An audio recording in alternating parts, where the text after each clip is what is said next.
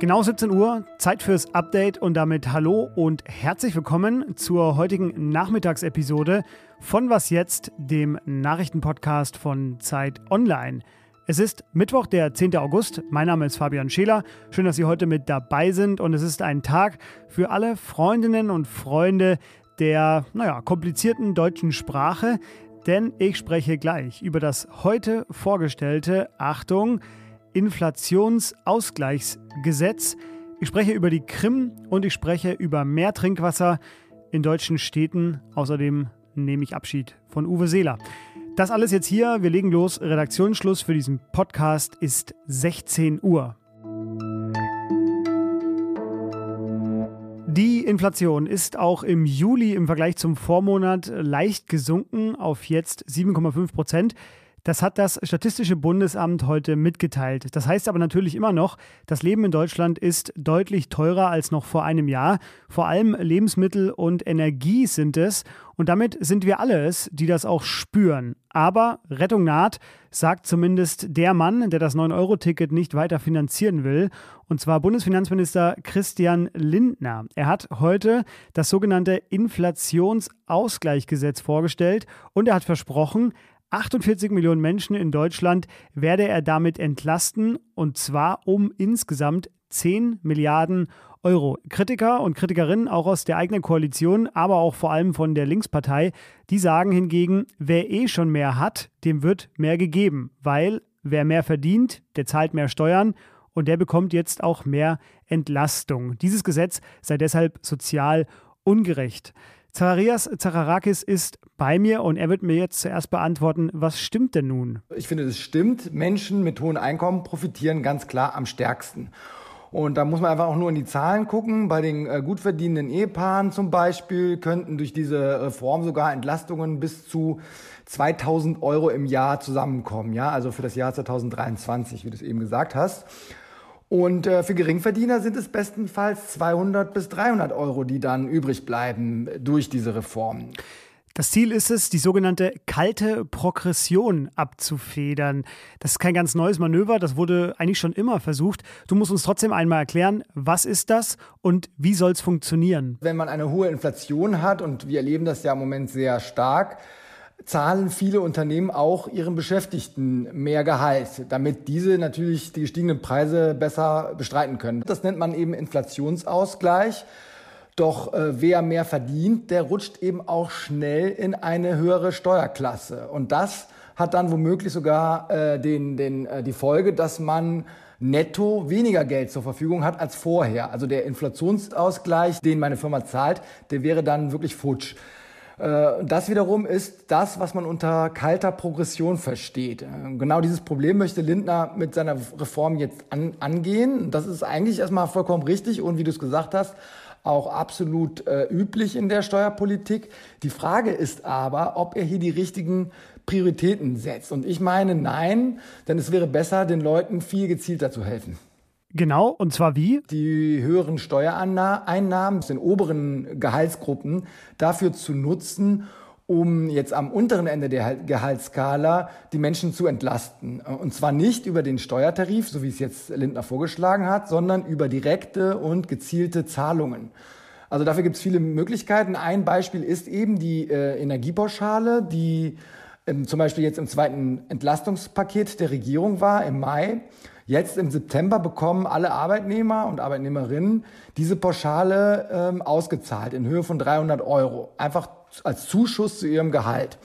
Äh, das Geld wird aber versteuert. Das heißt, ähm, für Menschen mit geringem Einkommen bleibt am meisten übrig. Jetzt könnte man überlegen, äh, noch einmal so eine Pauschale zu zahlen, ja, also vielleicht auch mit einem höheren Wert und ähm, vielleicht im Frühjahr dann, wenn man sieht, wie hoch die Belastungen durch Energiepreise tatsächlich werden. Davon würden dann vor allem die Menschen wieder profitieren mit geringen Einkommen und ähm, das, das, äh, diese Aufwendungen würden bezahlt durch das Steueraufkommen derjenigen, die wirklich am meisten verdienen. Aber so wie es heute vorgestellt worden ist, soll es erstmal auch im September dann im Kabinett abgestimmt werden, so zumindest der Plan. Zacharias, dir vielen Dank, dass du uns das hier so ausführlich erklärt hast. Sehr gerne, Fabian. Danke dir. Ziemlich bizarre Bilder kamen gestern von der Krim. Familien mit Kindern lagen dort am Strand in der Sonne, denn sie ist auch ein beliebtes Sommerurlaubsreisegebiet. Doch plötzlich gab es dort eine riesige Explosion, gar nicht mal so weit entfernt. Heute ist klar, es waren Explosionen auf einem russischen Flugplatz. Mindestens neun russische Flugzeuge sollen dabei zerstört worden sein. Und wer dahinter steckt, das ist heute noch weiter unklar. Russische Medien sagen, es sei lediglich Munition explodiert. Ein ukrainischer Militärvertreter, der sagte gegenüber der New York Times, das sei ein Bombardement gewesen. Ein Vertreter der Regierung wiederum, der bestreitet dass die Ukraine damit irgendwas zu tun hatte. Sicher ist, der ukrainische Präsident Volodymyr Zelensky, der hat in seiner Ansprache gestern Nacht auch nochmal auf die Krim geblickt. Бо Крим український, і ми ніколи від нього не відмовимо. Ja, unschwer zu hören. Die Krim ist ukrainisch und wir werden sie niemals aufgeben. Außerdem sagt er das.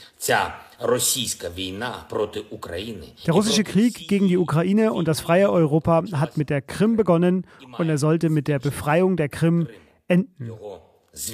Die Krim ist also weit mehr als nur ein symbolisches Stück Land und erstmals wurde sie nun in diesen Teil des Krieges mit hineingezogen. Wie wurde in Russland darauf reagiert? Das habe ich unseren Korrespondenten Maxim Kireev gefragt. Ja, also diese Explosionen auf diesem Flugfeld äh, waren natürlich ein Schock für viele Russen, denn die Krim wird trotz ihrer Nähe äh, zum Kriegsgeschehen als eine sichere Region wahrgenommen und äh, ja, diese Fähigkeit äh, wird jetzt sehr stark in Zweifel gezogen. Man hat das wahrscheinlich äh, auch an diesen Bildern gesehen, dass viele Menschen jetzt die Halbinsel verlassen. Das, vor diesem Hintergrund ist es nachvollziehbar aus Kreml-Sicht, dass das Ganze jetzt heruntergespielt wird. Man hat sich ziemlich schnell auf die Version eines Unfalls gestürzt, obwohl noch eigentlich äh, offiziell nicht klar ist, was eigentlich passiert ist. Das ist fast die einzige Version, die das russische Militär nicht vollends äh, bloßstellt, weil ein Raketenangriff zum Beispiel der Ukraine würde ja bedeuten, dass auch weitere Ziele in der Region, auch tief in Russland getroffen werden könnten. Und ähm, sollte es sich zum Beispiel um einen Sabotageakt handeln, ähm, würde das die Fähigkeit, auch diese zu, zu vereiteln, äh, äh in Frage stellen und vor allem auch die Loyalität der Bevölkerung vor Ort ähm, in Frage stellen. Und das will der Kreml natürlich noch viel weniger. Mehr Brunnen in deutschen Städten. So fordert es die grüne Bundesumweltministerin Steffi Lemke. So hat dieser Gesetzesvorschlag heute das Bundeskabinett auch passiert. Also, es wird bald mehr frei zugängliche Wasserbrunnen geben in Deutschland. Das ist Gesundheitsprävention in immer heißer werdenden Städten. Außerdem ist das Leitungswasser kontrolliert, das spart Energie und es wird verpackungsfrei bereitgestellt. Ich sage selten, aber hier stimmt's. Es gibt daran nichts zu meckern. Was noch? Uwe Seeler, der legendäre Hamburger Fußballer, wurde heute im Hamburger Volksparkstadion verabschiedet. Wäre ich nicht hier, wäre ich da, wie zum Beispiel auch der Bundeskanzler Olaf Scholz. Uwe Seeler war bescheiden, er war nie gierig und er war vor allem ganz groß im Moment seiner größten Niederlage, nämlich dem verlorenen WM-Finale 1966, als er trotz des umstrittenen Wembley-Tors als Kapitän der deutschen Nationalmannschaft voranging und den siegreichen Engländern fair gratulierte. Sein Spitzname uns Uwe, der war so passend wie schön, weil. Und ich wage zu behaupten, Uwe Seeler und seine Mannschaftskameraden haben 1966, nur gut 20 Jahre nach dem Ende des Zweiten Weltkriegs und des Naziterrors, mit ihrem Verhalten und Auftreten nach dem Schlusspfiff in Wembley das Bild unseres Landes in England und vielleicht auch darüber hinaus verändert. Das war eben der DFB-Präsident Bernd Neuendorf auf der Trauerfeier heute. Mach's gut, Uwe, du wirst uns hier fehlen. Ein schwerer Übergang jetzt zugegebenermaßen. Uwe Seeler wird nämlich wirklich hier fehlen.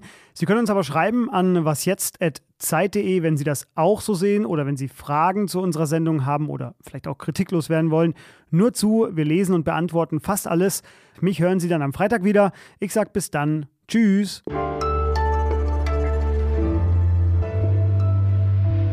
Gab es eigentlich schon immer. Im Moment, das wollte ich eigentlich gar nicht fragen. Doch, doch, doch, das ist gut. Also, das war gut. Du musst nur äh, jetzt. Ja, okay. Ja, doch, doch, ich habe hab, ich hab die Antwort dafür. Ja.